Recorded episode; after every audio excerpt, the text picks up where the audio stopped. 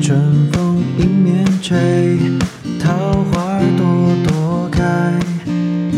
李伯清先生的公众号上面就推送了一条消息说，出太阳的时候千万不要开车出去耍，不然可能太阳都落坡了，你还没找到停车位哈。一会儿还美妙，叫我忘不了。爱就是那种无法抑制的想要见到你，仅仅是见到你，因为他爱上的不是性别，不是容貌，而是苹果掉在头上弹开的一瞬间。在这儿等着你回来，等着你回来，看那桃花。健身房当中的人的数量在某些时间点会突然变多，一年当中第一个时间点是新年的第一天，大家对就是新的一年充满了希望。在这儿等着你回来，等着你回来。大家好，我是阿驼，我是小西，我是杨子，欢迎来到大俗小雅。大俗小雅是由三位散布在世界各地的打工人，每周陪你一起话事插谈天说地。那我们今天要聊什么话题呢？其实今天这一期我们是绞尽脑汁才想出的选题，因为感觉以周更的节奏，我们真是几近词穷了，掏空自己。真的掏空自己。那为什么会想到今天这个选题呢？就是因为熬过德意志的寒冬，春天终于要来了。那我们就想说，盼望着盼望着春天的脚步近了。对的，而且小西说成都现在变得特别暖和吧，我们如果再不讲春天可能就到夏天了。也没有那么快吧。我想说德国和旧金山目前还没有这个烦恼。甚至连纽约都已经二十几度了呢。是，纽约都二十度了。然后就是现在有慢慢延长的日照时间嘛，然后我是住一个阁楼嘛，每天就是被阳光唤醒那种感觉，就觉得特别的幸福。真的就像那个日剧说的茶道里面的日日是好日，就是那种感觉啦。嗯，真的是日日是好日呢。对，我个人觉得中国的古文里我最爱的一段话就是在《论语》里，曾经孔子有问他的几个弟子嘛，如果你们哪一天被任用了，你们希望干什么？然后之前就有很多弟子说了一些人生的理想，都比较宏大，直到问到曾子，曾皙当时就说，暮春者春服既成，冠者五六人，童子六七人，欲乎沂，风乎舞雩，咏而归。意思就是说，在暮春的时节，天气转暖了，穿上春天的衣服，成年人少年人几个，然后去沂河里洗洗澡，在舞雩台上吹吹风，一路唱着歌回来。然后孔子当时就长叹一声说，我赞成曾点的想法。嗯，我也赞成杨子的想法。我其实说这个故事，我是想到我有个朋友，他就叫风鱼，他的名字。所以我第一次认识他的时候，我就觉得这个人好有文化呀。嗯、然后他当时就说，他这个名字是他爷爷给他取的。我就觉得老一辈的人有时候取名字真的特别有意思。我还有一个朋友，我之前在播客里也提过，他叫安平，就平安的安。嗯。平安的平本来安平这个名字还挺有诗意的，经你的一番解释以后，跟平安也差不多。安于那种平和的状态，很自洽的一种状态，我就觉得嗯，这几个名字让我印象挺深的吧。然后这一段话我就觉得作为今天这一期播客的开头也挺合适的。那我就想说，在春天来了的日子，小西和阿驼有没有一些生活中的小确幸想和大家分享一下呢？那小西先分享吧，既然成都我的春天已经来了。就是我觉得第一个最大的改变就是我再也不害怕出门拿快递了，因为我之前在冬天的时候，每天对于出门拿快递这件事情特别的抗拒，因为你就要穿很厚的衣服，嗯，然后出去在寒风凛冽里面走个五分钟，走到大门口的快递柜，然后我每天就觉得这是一件心理压力非常大的事情。但是呢，自从有一天开始，出门再也不用穿外套了，就觉得嗯，好幸福啊，沐浴着春光就可以出去拿快递，就是每天一个比较开心的时间。南方的冬天真的是很冷，因为没有暖气，就出门的时候感觉真像冰窖、嗯、就是湿冷的那种感觉，体感温度就觉得特别的跟北方不一样。北方虽然可能气温低，但体感温度感觉没有那么难受。嗯、就是像我原来在美国、嗯、我就觉得东岸嘛，其实它比像西雅图这些地方更冷，但我觉得我去过的所有美国城市里最让我觉得难以忍受的冬天就是西雅图的冬天，因为它每天都在下雨，特别的湿冷。呀、yeah.我觉得我其实以前、啊、并不是一个对四季特别敏感的人，但是自从我入坑了这个植物，开始养植物了以后，我就真的渐渐能感受到春天的脚步它来了、嗯、因为我在过年的时候嘛，就种下了一批朱顶红，迎着春天，然后温度越来越高，它们就都开始开出了非常大非常美丽的花，就各种颜色的花在阳台上面，就让人感觉真的是心情非常的快乐。我觉得我奶奶真的会很喜欢小溪。小溪的家里以前就是一个就是非常小的迷你的植物园，因为它有很多的盆栽。对对，我跟我奶奶每天视频最重要的话题就是跟她聊我养的植物们，感觉我已经进入了奶奶的年龄。但是我真的觉得小溪好厉害，我觉得能把植物养好的人就是很很有能力的人啊，因为他是对你全方位素质的一种考察。说实话有些植物还挺难养的，就是要有责任心，要有爱心。嗯，之前有养一株捕蝇草。你人生中唯一的一个植物，已经在我们节目里面出现了十几次。因为我觉得它真的很可爱，因为就是它会它会把那两片瓣叶给合起来，但是它真的非常难养，因为它好像是一个热带植物，所以真的是需要一些非常苛刻的就是养护条件啊。所以我觉得就是能够好好的把就一批一组植物一直保持一个非常好的状态，真的是一件非常需要精力的事情，你需要对它有很多很多的照顾，对，还挺困难的。因为我我妈也经常跟我讲说要在呃公寓当中放一些绿色植物啊。其实我想作为一个就是初心者来说，想问一下小溪，你觉得对一个初心者来说，然后可能没有那么多时间的人来说，什么样的植物最合适？绿萝呀，还是别糟蹋它们了、啊、哦，对，绿萝是可以的，绿萝啊，最容易的植物，怎么着都不会死、嗯、如果你能把绿萝养死，你真的是一个人才啊。当然如果有听众朋友养死过绿萝，但我没说。哎，如果有养死，能不能在就是评论区当中想跟你交流一下？但我真的觉得有点厉害，绿萝真的是不会死的耶，除非是你太不用心了。我家绿萝我根本没有用心的程度，我还浇过啤酒。就是有一次我真的，因为他们不是说绿萝就是啤酒能养植物吗？我没有稀释我就浇了，居然它没有死。其实它很烧根，其实你要大量稀释才能浇的。它可能醉了。他可能对他可能对你醉了，对你这个养护方式醉。对，就是那样子，我很怕它死掉，所以我就把它剪枝分成了另外两瓶水培。现在它不但没死，还长得特别好。那两株水培的也长得特别好，真的，那很厉害啊啊、哦！对，就是它是一个伟大的植物。你对伟大的定义就是好养是吗？好养活。OK。它真的很好养活啊。OK， 除了 Harry 那只小猫猫过来，我就特别怕它吃到，因为绿萝有毒对猫。哦、oh, 对。OK。哦，说到这个，我想说一个小番外。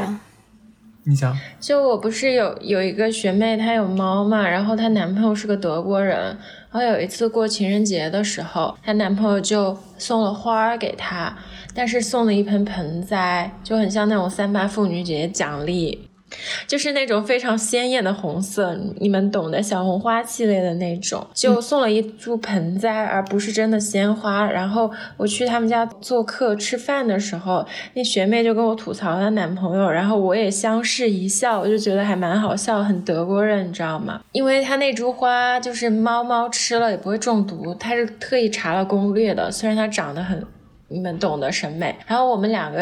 亚洲女生就在那笑。结果我走了以后，我学妹给我发短信说她男朋友因为这个事情大哭了一场，说我们笑他。你你们笑他什么呀？说他大哭了一场，因为那个审美很好笑啊，那个花就很三八妇女节的那种花。他买的什么花呀？是什么品种？不知道什么品种。OK，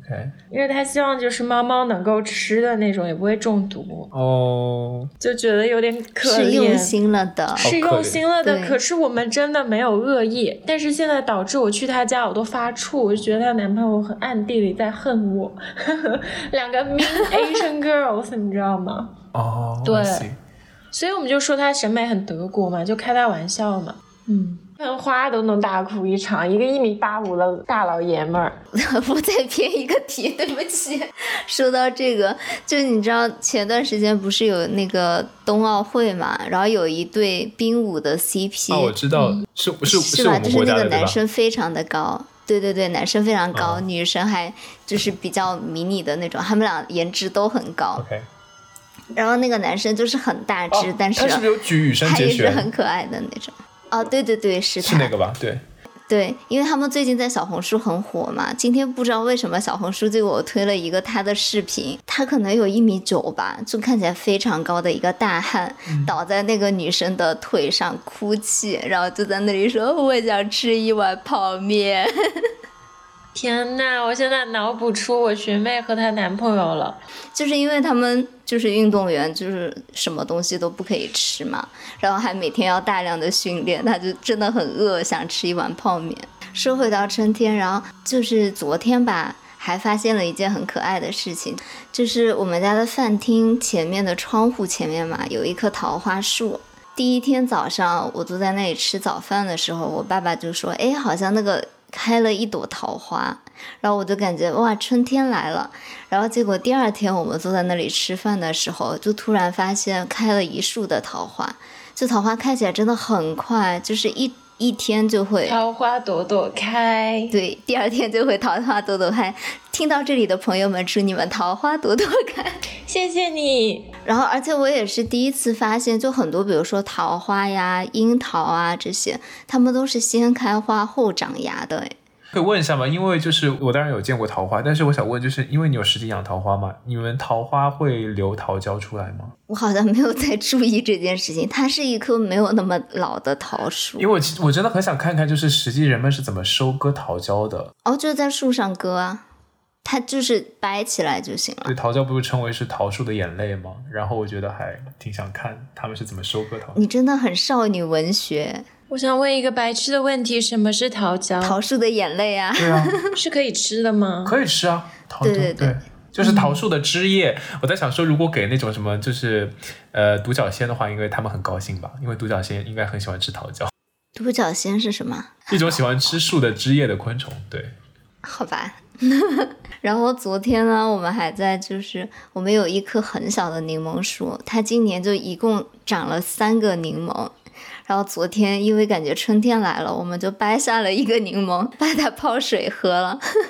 而且因为这段时间嘛，我刚好在成都，成都人对春天真的是非常的敏感，因为成都就常年都很阴冷嘛，所以一出太阳的话，成都整个城市都会倾城而动，到处都会大堵车，就成都市民就像向日葵一样，就像洛杉矶的雨天。啊，对，我不想接你这个话。然后呢，有一位成都著名的搞笑艺术家，他叫李伯清先生，然后我有关注他的公众号。有一天下午呢，我的爸爸妈妈就说我们一起出去晒太阳吧，因为那天的太阳就是非常的好嘛。然后我就打开我的手机，嗯、李伯清先生的公众号上面就推送了一条消息说，出太阳的时候千万不要开车出去耍，不然可能太阳都落坡了，你还没找到停车位哈。这件事情就是原原本本的发生在了我们的身上，我们可能换了三个地方都没有找到停车位，因为全成都的人都在到处找太阳，就大家很多人都把车停在路边上，嗯、然后就站在那个大马路上面晒太阳。大马路上晒，可是就是对成都人来说，只要有太阳就是最舒服的时候。然后有一天我跟我妈妈去公园逛的时候嘛，就真的觉得成都人民好生机勃勃啊。我们去的时候，那个草有一个很大的草坪嘛，然后那个草完全都还没有长起来，都还是那种黄土地，然后上面就有成千上万的人在上面搭着帐篷，然后大家都坐在一个小小的帐篷里面打麻将。我觉得成都人真的非常的极致，有在每天好好利用这个日照的时间。然后我最近还发现一家在宽窄巷子旁边嘛，有一个在屋顶上面可以喝茶的地方。就有一天下午的时候，因为我这段时间还蛮焦虑的，就是心情没有特别好。然后但是呢，有一天我的朋友就给我发了一个微信说，今天太阳有点好，要不要出来晒太阳？然后我们就找了一个地方，就在那里晒太阳、喝咖啡，然后四处走一走，就觉得啊，春天就真的很棒。然后成都的生活气息也让我觉得非常的快乐。晒太阳真的能让很开心，因为晒太阳可以促进你分泌的维他命 D 还有那个 serotonin， 可以防抑郁。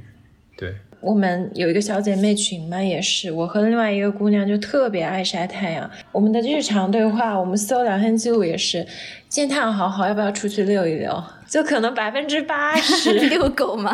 溜一溜都是这个，我们的没有什么别的内容，谁遛谁遛一遛，然后我在想说你们有有没有宠物，只能是谁遛谁。那我最近生活的小确幸其实还蛮多的，就是我最近其实有去瑞士巴塞尔 day trip， 就是当天回来那种，觉得特别特别的开心，因为瑞士它是一个疫苗接种率有百分之九十多的国家，所以它很早就放开了，很多地方都不用戴口罩，其实除了公共交通你都不用戴口罩。嗯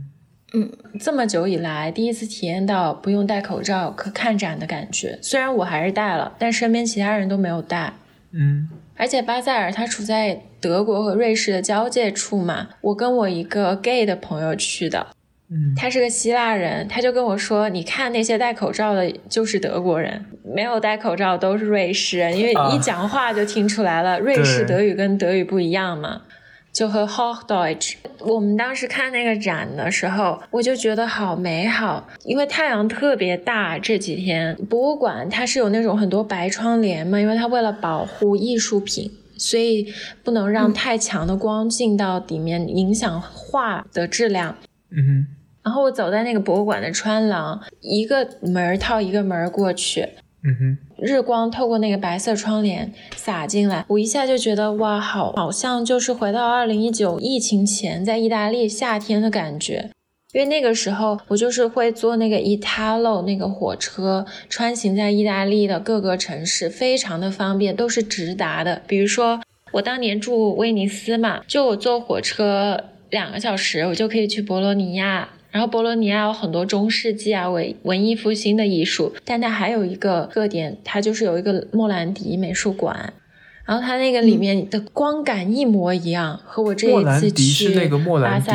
Pellet 的那个画家是吗？对， OK， 就是那个莫兰迪。然后包括去米兰也特别方便，一个多小时。还有比较小众一点，像帕多瓦有欧洲最古老的大学。突然一下觉得好像疫情不存在了，就那一瞬间可能有一种错觉，你就觉得特别特别美好。然后我这一次去还看了一个我特别喜欢的贝耶勒基金会的展览，它是做了一个关于 Georgia O'Keeffe， 我们之前在 Freda Colley 那一期也讲过，他是一个美国的现代主义抽象画家，然后他的代表系列是画了很多花卉，但是那个花卉有很多暗示，我们也会贴几张他的代表作品放在 show notes 里面，嗯，就不明说了，大家只要看到他的那个花卉作品就会知道他代表什么，就是女性的部分器官。我当时去这个基金会嘛，这其实是我是一个瑞士朋友推荐的，那个瑞士朋友是他也是做艺术史的嘛，但他做日本的，他是一半意大利一半日本的混血儿，然后他是在瑞士的意大利语区出生的，但是之后他就一直在苏黎世生活。嗯，而且瑞士人我觉得好神奇，他们就从小就会很多种语言，因为像他这种人，哦，他就是因为瑞士不是好像什么法语区德语区什么什么，对，法语德语区，但是他从 primary school 小学就开始学法语，然后他去苏黎世，嗯，苏黎世又是德语区，所以他要会德语，嗯，然后他自己又会日语，英语是肯定要会的，啊，所以就是会很多语言，啊，天生就是有优势。这一次是他给我们列了个单子，然后他还说可以从苏黎世坐个火车到巴塞尔过来跟我们一起玩，做向导。结果他特别可怜，他有一个朋友是一个日本交换生嘛，那个日本交换生得新冠了，嗯，然后没有地方去，他为了照顾那个朋友，就把那个朋友接到他自己家住，然后他自己就得了新冠。嗯，所以他这次就没有办法见我们。就我觉得他是一个特别善良的人，有点白左的那种善良。嗯嗯，而且感觉瑞士人真的人均很富有哎。嗯。本来我就觉得他就像一个比较朴素的人嘛，因为他在苏黎世还会跟人合租这种，我也觉得可能就是学生的那种感觉，但有时候他们随意透露的一些细节真的会让我有点吃惊。就他说他妈妈之前在 Courtauld 就是相当于艺术世界的哈佛吧，考陶德读艺术史，年轻的时候在伦敦，说因为他妈妈在伦敦上学的话，他外公外婆就很疼他妈妈，所以就在 British Museum 边上，大英博物馆边上给他妈妈买了一套房子，有可能是没落的柜子，吓死人。每一年呢就会去伦敦度假。哦，他吗？他他会去伦敦度假？天哪，他们全家。瑞士人真的好有钱，瑞士人好像都还挺有钱的，因为我觉得，嗯，他看起来就像一个很朴素的学生啊，因为他来海德堡找我们玩， okay. 他也会住青旅什么的，就根本看不出来，你知道吗 ？OK， 可能是消费观念不一样，对，消费观念不一样，不一样，对，像德国人也是啊，就德国人其实也很难看出来。对，但是你想，在那个年代学艺术史的人肯定不是一般人。然后在大英博物馆边上都是那种维多利亚时期的老房子哎。OK， 说到他嘛，然后他介绍了这个基金会，我们就去看。我我为什么又要感慨？我觉得瑞士人很有钱。去看这个基金会就是有这个感觉，它是个私人基金会嘛。然后他办的这个 Georgia O'Keeffe 的特展就有很多重量级的作品，我觉得超夸张，居然都够挪到这样一个私人基金会去展览。中间就有一幅画叫做Jack in the Puppet number five， 我们也会贴到 show notes 里面，是画的一幅花卉，然后我当时很喜欢这幅花，因为我觉得它很 sensual 但是也很美，我就一直把这个 postcard 有放在我的卧室里面，因为它的原作其实是一直在 National Gallery 美国的国家博物馆 D C 展出的，但这一次我去看这个展的时候，它居然在这个展览展出了这个展览的其他的 O'Keeffe 的作品，因为 O'Keeffe 是美国的代表艺术家嘛，其实原作基本都在美国，就分散在美国的各大博物馆。这次去看，它集中了美国那些大博物馆的 O'Keeffe 的几乎所有的重量级的作品，包括我刚刚说的这幅画，也相当于是美国国家画廊的镇馆之宝之一了，它竟然都能够运到瑞士去。嗯这样一个小城，虽然巴塞尔每年有艺术盛会，但以城市的级别来说，它真的不是一个很大型的那种国际化都市。嗯，而且在疫情期间，你的运输啊、通关啊各个方面都更加的麻烦。嗯，所以我就觉得瑞士的这个艺术市场真的是能量巨大，比如说就是一些有金融往来层面上，应该瑞士会有跟很多就是全世界的各种各样的富豪有打交道。对，它有很多大的 dealer 啊、嗯、经销商这种，对，因为它有这些特别政策，所以就是大家愿意花这个时间花这个精力跑到这样一个城市过来去买这些画作。然后说回到这个贝叶勒基金会，其实我当时去的时候我真的是好喜欢这个博物馆，它的建筑就非常的美，就那个太阳照下来有那种波光粼粼的水纹反射到建筑上面，整个是极简的那种设计，其实会有让我想到在洛杉矶的时候我很爱的两个美术馆，一个是 Getty Center， 一个是 Norton Simon Museum， 不知道你们去过没 Norton Simon 在 Pasadena 那边，没有去过。哎，它整个的馆藏我也觉得跟诺顿 Simon 蛮像的，因为贝耶勒它是由艺术品经销商贝耶勒和他的妻子在一九八二年创立的，然后九七年开始公开展览，中间有非常多很重量级的现代艺术大师的作品，包括二十三幅毕加索的作品，然后还有各类像莫奈呀、塞尚、梵高，然后到后期一点的安迪沃霍尔啊、Francis Bacon 啊这些。然后它整个这个贝耶勒基金会还有三分之一的展厅是特展的空间，比如说这一次 Georgia O'Keeffe 的展览，然后还有这个博物馆，它其实在一九九八年还被 Christo 和珍克劳德，就是那个 Dual Artist 前几年过世的大地艺术家的二人组，他们做那个专门包裹艺术的，包括去年的那个包裹凯旋门也是他们的遗作之一，他们有做一个包裹树木的作品，也是在这个基金会做的，就是是把这个基金会的花园和附近贝罗尔公园的一百七十八棵树用丝网包裹。总之我就觉得这一趟去瑞士真的很值得，让我觉得学习到了很多东西吧，而且确实有一种春天来了的感觉，就像雪莱那首诗，感觉疫情要过去了。But now we're here, and reach and spark amongst the flowers. And I wish it would rain, 'cause in the sun you look so lovely that I'm pulling for you over again. Since I have nothing left to say that will make you change your mind, I'll say goodbye on a beautiful spring day.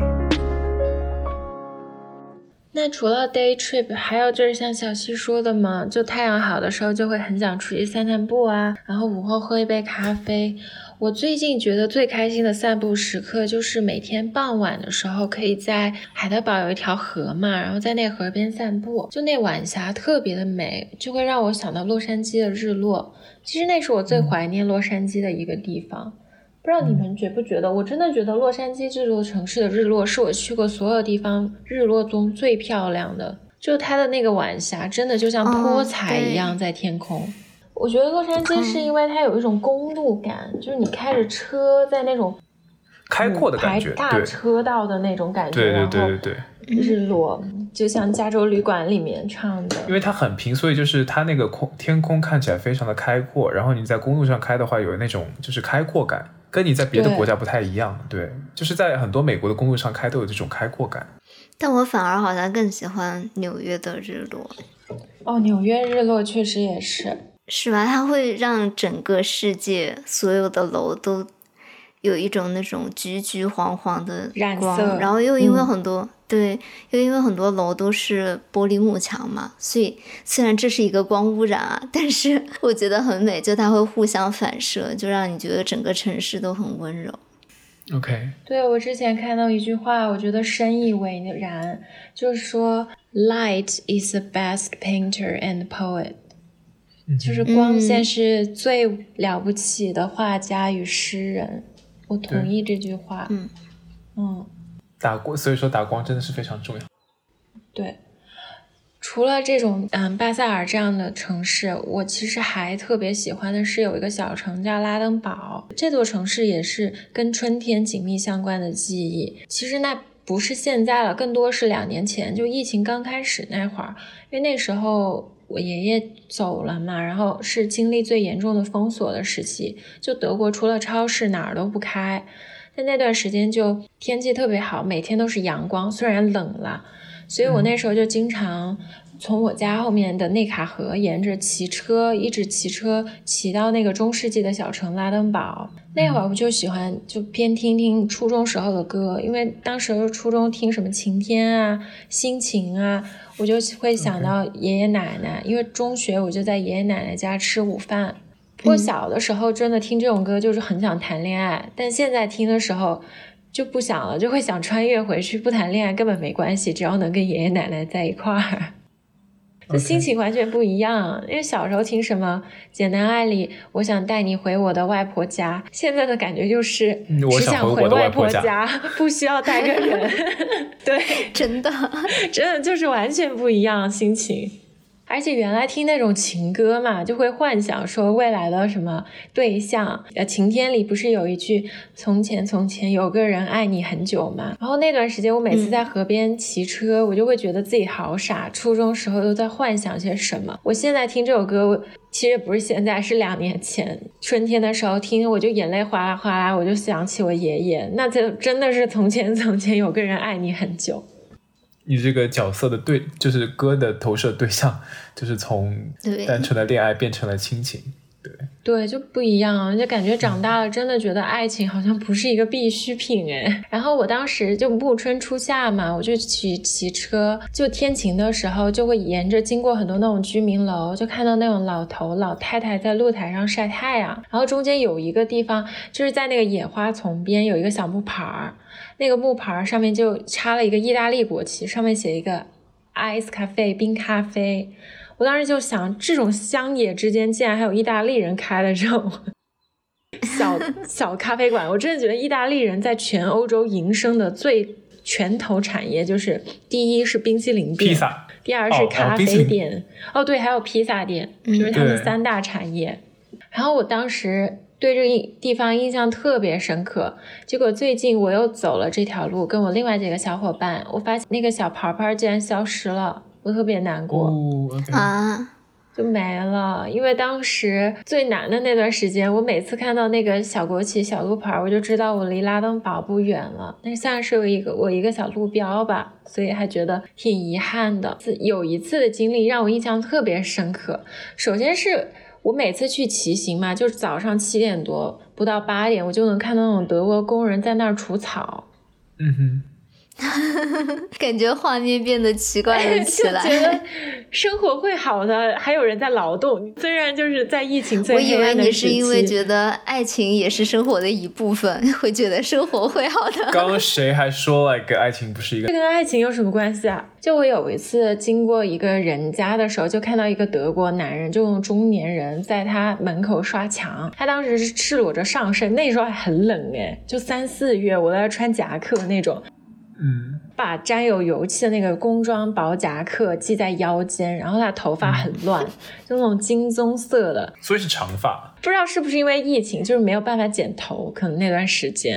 然后他就在一个不大结实那种白色高脚椅上一遍遍的刷那个不太高的一个红砖墙，涂漆、okay. 那种深蓝色的漆，然后他在那堵墙上立了一个日耳曼的黑啤，就刷一会儿漆就抓起啤酒来喝一口，他很有生命力，就很快活很自在的感觉。我就觉得在最黑暗的时间有这样的人，感觉世界还是会好的，是有一种春天的气息。对，就是那个下午天很蓝很澄澈，阳光也很和煦温软，然后空气中有那种花骨朵的淡淡的清香，很甜的那种感觉。我就觉得心里莫名充满希望，觉得疫情不久会过去，虽然已经两年了还没有过去。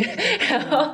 生命中生活中可能快了，对，就是那种感觉，生活中很多不如意也算不上什么，就是我曾经拥有过一个如此明媚开阔的时刻。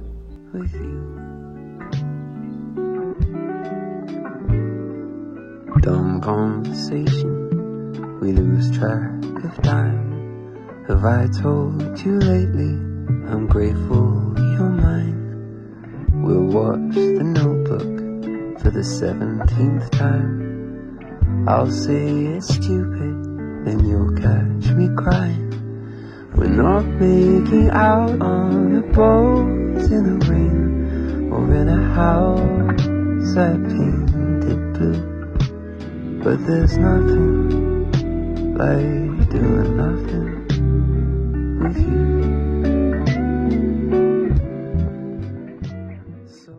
拉登堡那个小城嘛，我当时去的时候，我就觉得春天那种很温馨的感觉，我就会想象能够在那定居的那种感觉应该也很美好。因为它有一个主街，说是主街，其实就是骑车五分钟就可以走完的一个小街道。它我印象最深刻，它就是那个古罗马城墙遗迹对面有一个市政厅，就非常小巧很质朴，然后市政厅前面有一家花店，就透过市政厅的玻璃窗可以看到它的那个树办公桌上有白色的长寿花和淡紫色中透着粉色的风信子。嗯哼，哦，我最近很想要养风信子，因为感觉非常梦幻春天的感觉。对啊，就是春天的气息有没有？ 我, 我当时看到我就觉得对，好春天。然后我当时就想说在德国生活真的还蛮好的，因为像市政厅嘛，他们很多时候一周有一半时间是只用上半天班的。德国的公务员是这么轻松的吗？很轻松啊，而且他们税也很低。就我当时就想，如果我能在这种地方工作，我每天要第一个到办公室，然后给那花花草草浇水，然后打好 cappuccino 给我自己和同事，坐在那个靠窗的位置。我想当你的同事、啊、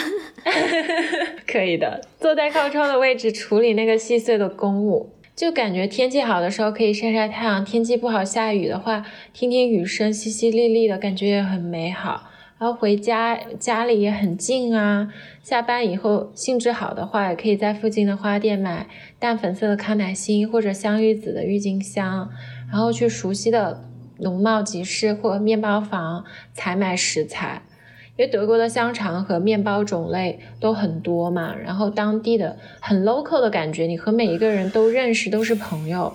嗯，就感觉连我这种人，我都觉得我都会想着，如果有那么多可以自己自由支配的时间，我也会想着变着花样给家人做饭啊什么的。如果未来有小孩，就到老城散散步，就一瞬间会有那种很幻觉，就去这种地方你就会觉得好安心，我好想过日子。那种心情，突然觉得不想奋斗了。就站在那个市政厅前面驻足五分钟，我已经在脑海里脑补完了一生。我我对我我会觉得就是这这个这样的小城市对我来说旅行很棒，但是我觉得就是它太 laid back， 然后太节奏太慢了，然后我觉得可能就是已经适应了，就很适合养老。对，真的很难再接受。拉登堡是奔驰那个奔驰车的创始人他养老的地方，所以这个地方还有个奔驰博物馆。Oh, OK, okay.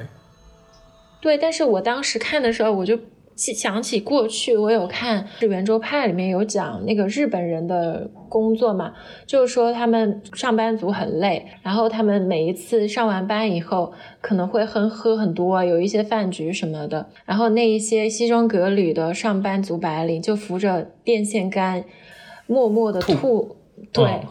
嗯、但我当时就看到这个我就又联想到这种城市，就是那种循规蹈矩很有秩序的上班生活，我突然感觉也没有那么糟。就我觉得看似是非常平凡一天，但实则它是三个很重要的美学要素都要高度融合，就是要有秩序感，有人情味，还要有细腻度，就一瞬间非常渴望这样的生活。看似非常的简单，其实就是遥不可及的，你要想有这样的生活、呃、秩序感和人情味我可以懂，细腻度你你觉得具体应该在体现在什么样的细节上？比如说你就会很有心情去筹备生活中的每个瞬间啊，就像拉登堡它有一个广场，那个广场经常就会有一些农贸集市摆摊，你就会去采买一些最新鲜最及时的食材给家里人做饭，然后你每天可以准备不一样的花啊，然后可以捯饬你自己的植物。对，我觉得可能在快节奏的不一样子，我觉得你可以在这里过一个周末，但是你没有办法在这里过一生。你连在海德堡都每天对我们抱怨，你还要想在拉登堡。就像我们就是适应快节奏生活以后，我觉得追求秩序感和人情味我可以理解，但细腻细腻度真的很难呐、啊，细腻度我觉得真的是很难达到的一个境界。而且拉登堡你知道吗？它那个地方又有一家意大利人开的冰淇淋店，经常就是要排长队。那个老板超好的，我有几次去买那个冰淇淋嘛，就是没有带足零钱，他就说你随便给给就算了，不用给凑足那个零钱，他还会给你、嗯、还会给你送一个球。咬冰淇淋的时候，就这种小城镇的感觉、嗯、很 chill 的感觉，你就是在那个广场晒晒太阳，跟大家聊会儿天，对就到了、okay. 我觉得这可能真的是老了以后，但是我我仔细想一想，就是以现在我这个就是生活的节奏，我我会很担心我老了以后生活会慢下来，就是我希望我就是现在节奏在老了之后还是可以保持一样的节奏。啊，除了这个春天还有一点就是我和我的小姐妹们成立了一个健身打卡小组。哦，那很棒，我觉得你应该去、就是、去我们的就是听友群当中交流一下心得。对对，我看到亲友群里面都在督促健身打卡。哦，是吗？那我也可以去加入一下。大家不知道吗？我们群里现在有了一个什么，好像是每天运动小助手，就是继我们的就是聊天、哦、聊天机器人之后多了一个每天运动小助手，在督促大家好好运动。对，我觉得春天的一个重要快乐就是它离夏天很近，为了夏天变身辣妹、嗯、三月不健身六月徒伤悲吧，不是有这句话。你要去海边吗？不用健身你已经是辣妹了好吗？朋友自信起来。我就是爱你这样的朋友。我的自信都是小西给的、哎、其实其实我一直有注意到，就是健身房当中的人的数量在某些时间点会突然变多。对呀、啊，因为离夏天近了，就有一种恐慌啊。我跟你讲，第一个时间点，一年当中第一个时间点是新年的第一天，大家对就是新的一年充满了希望，充满了志气，然后立了很多 flag， 然后想要在我今年一定要有好身材，然后第一天在健身房都全都是人，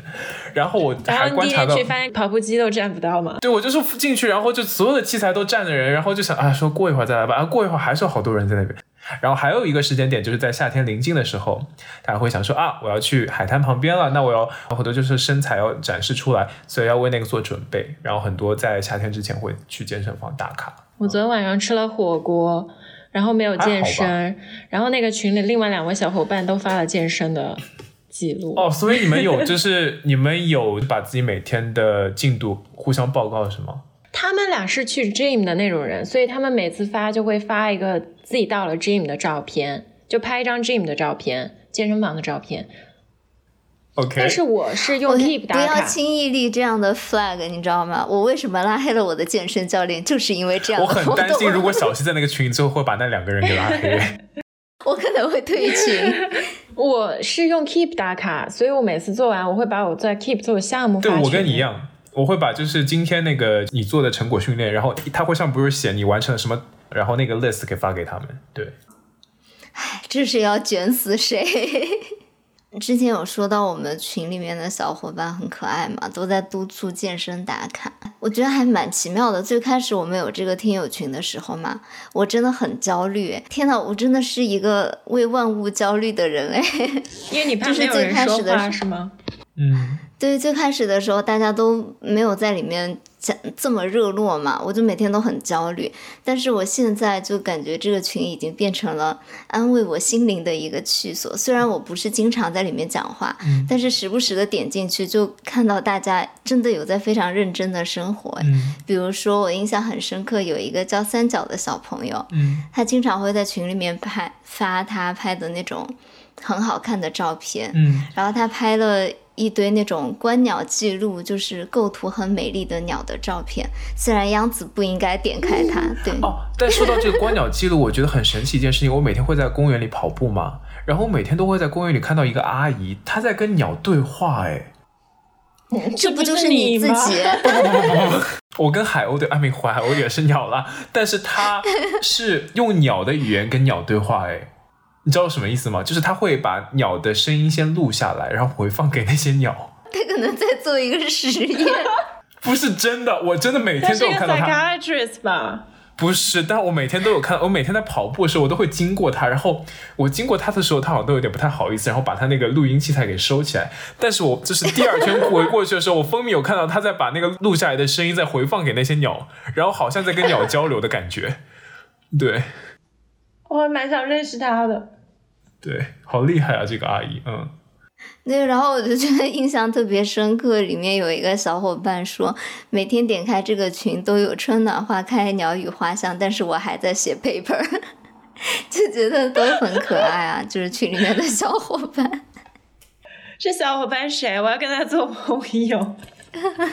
然后我还有一个印象很深刻的是，有一天有一个小伙伴他买了一束向日葵，但是他那个向日葵很特别，就不是那种普通的橘色的向日葵，是那种淡黄色的样子。然后就有一个小伙伴说是毛茸茸的春日鹅黄，我就觉得天哪，这句话太可爱了吧，就很击中我的取向。哇！就我最近压力有点大的时候，就会想要冲进群里面去刷一刷，看看大家那里的春天都过得怎么样。By the way， 我们在群当中还有很多职位空缺，所以就是大家欢迎踊跃的去申请。哦，对，然后我最近的一个焦虑是新群的小伙伴，大家就是不要着急啊，稍微等一等，等人多一点的时候，可能就会热闹起来了，好吗？对。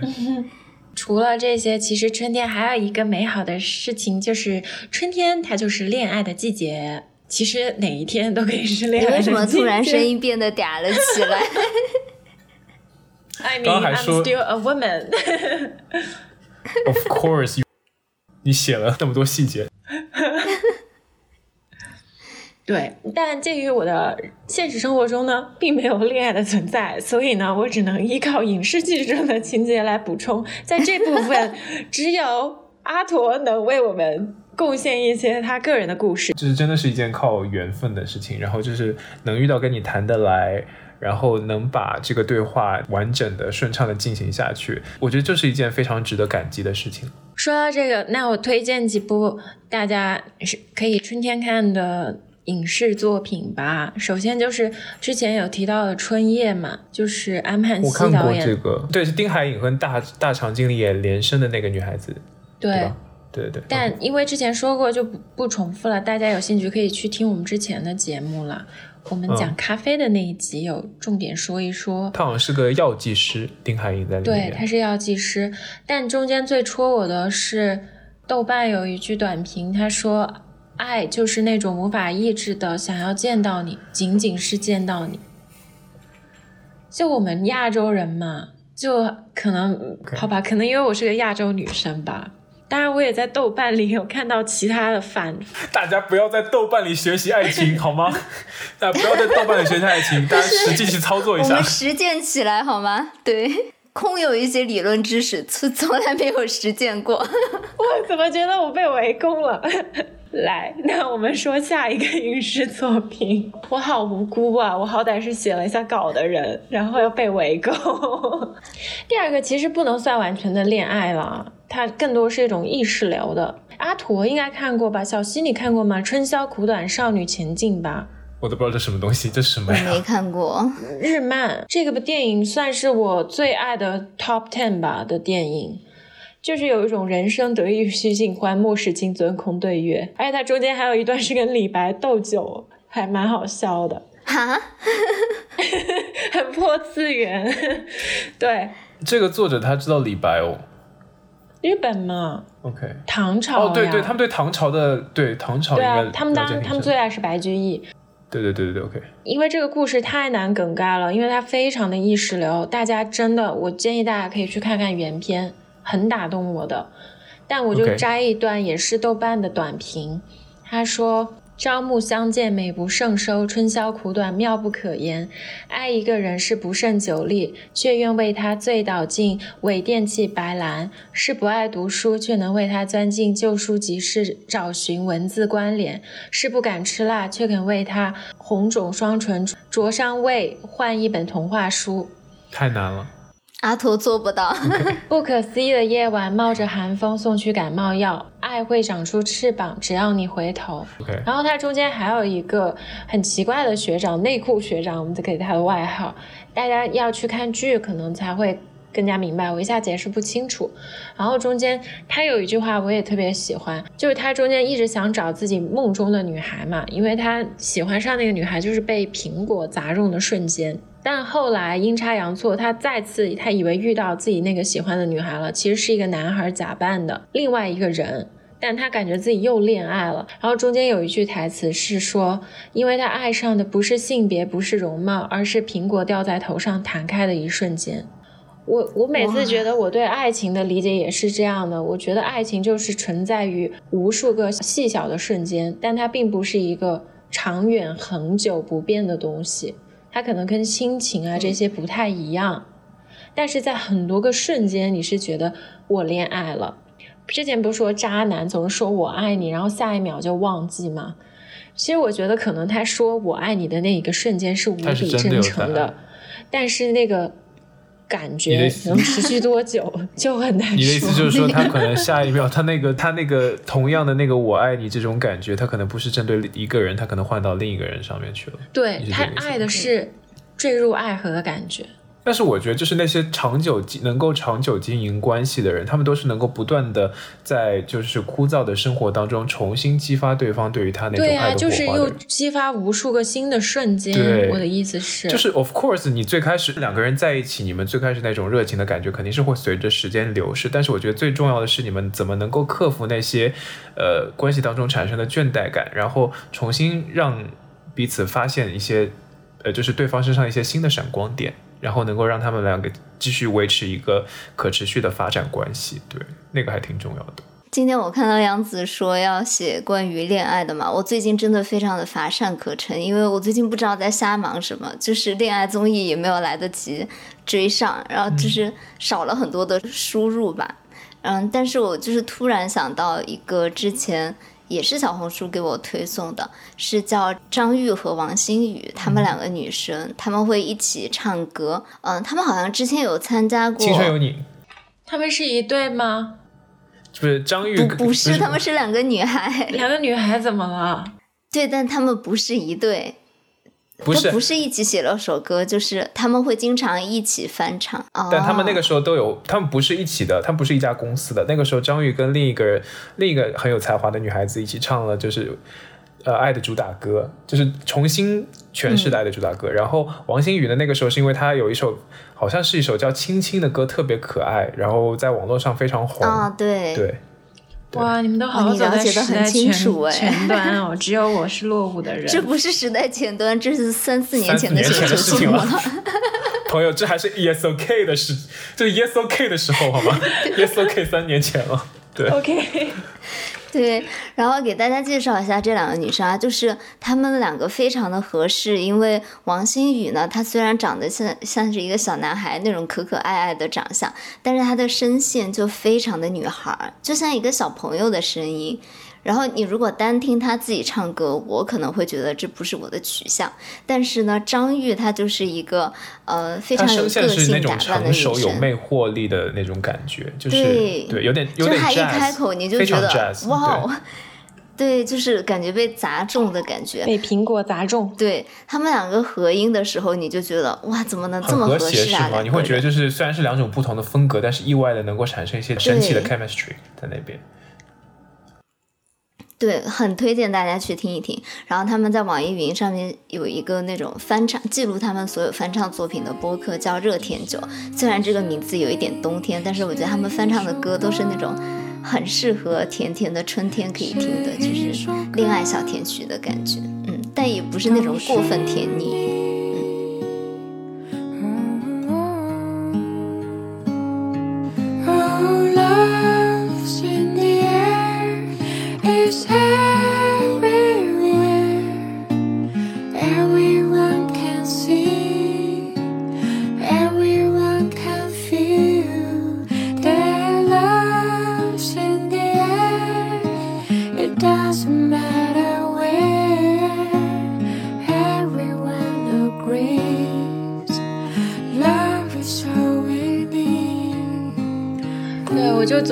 觉得三四月的日子真的太美好了，就告别了冬天的严寒，但是不会有夏天那么晒，也不会有夏天那么多虫子，因为我这个人真的是太吸蚊子了，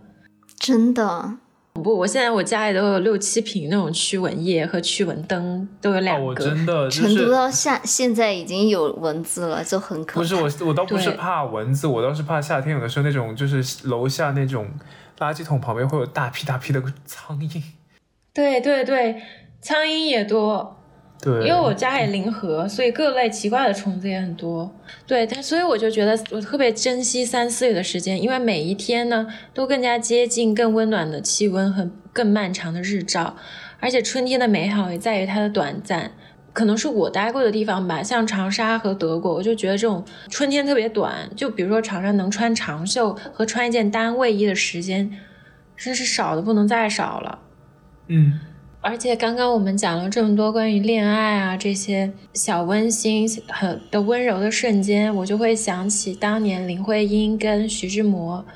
写的那首诗，他说你是人间的四月天，觉得特别的浪漫，用一年中最美好的时节形容自己喜欢的人，特别是结尾说的是你是爱是暖是希望，你是人间的四月天。就觉得春天最美好的地方就是它充满爱，充满温暖，更重要的是充满希望。嗯，很好，这一集我们好的，大家别再写 paper 了，出去看看鸟语花香，快快谈恋爱吧。真的，大家不要做理论上的巨人，行动的矮子，好好开始去实践一下，真的。不要这样子，对，我觉得你在影射我。